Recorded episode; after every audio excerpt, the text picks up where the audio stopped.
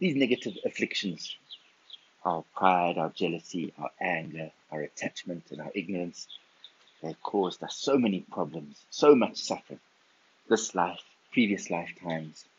And when they take over, when we're entertaining them or they're dominating our mind, then we stop seeing things logically.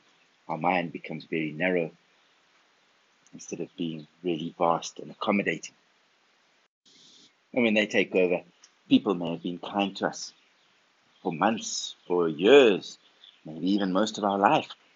However, when these emotions take over, we disregard all of that kindness that they have shown us, that they've given us, and we often treat them or say things to them that really are not really nice.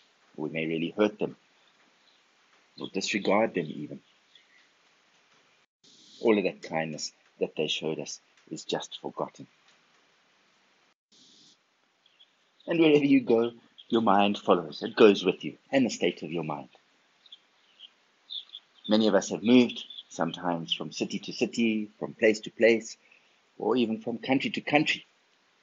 Many of our material things we leave behind, some we can take with us. Our body, for this life, it'll carry on, it'll go with us. However, when we die, we leave our body behind as well, but our mind will still go with us. And although we may be in new places, those habits of ours are still there. They're just waiting for that opportunity to arise again. Maybe for a while we feel much better in a new place.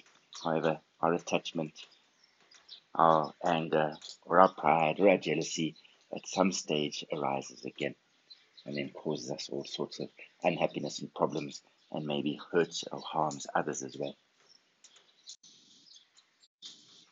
And while we might try and reorganize our external environment, our world around us, to be happier, really most of our happiness is determined by the state of our mind. It's very difficult to transform, to change the whole world. But what we can do is we can change ourselves. And when we change ourselves, the world around us really also starts to change. It's like if we want to travel around the world, and there's many sharp objects, many thorns maybe. If we try to cover the world with leather, it's an impossible or near impossible task. However, if we just make ourselves a few pairs of shoes with a little bit of leather, then we can walk nearly anywhere, wherever we want to go. Similarly, instead of trying to transform and change everybody else in the way they act, in the way they speak, change yourself, transform your own afflictive emotions, develop, cultivate those positive qualities. And then wherever you go, they will follow you, they will go with you.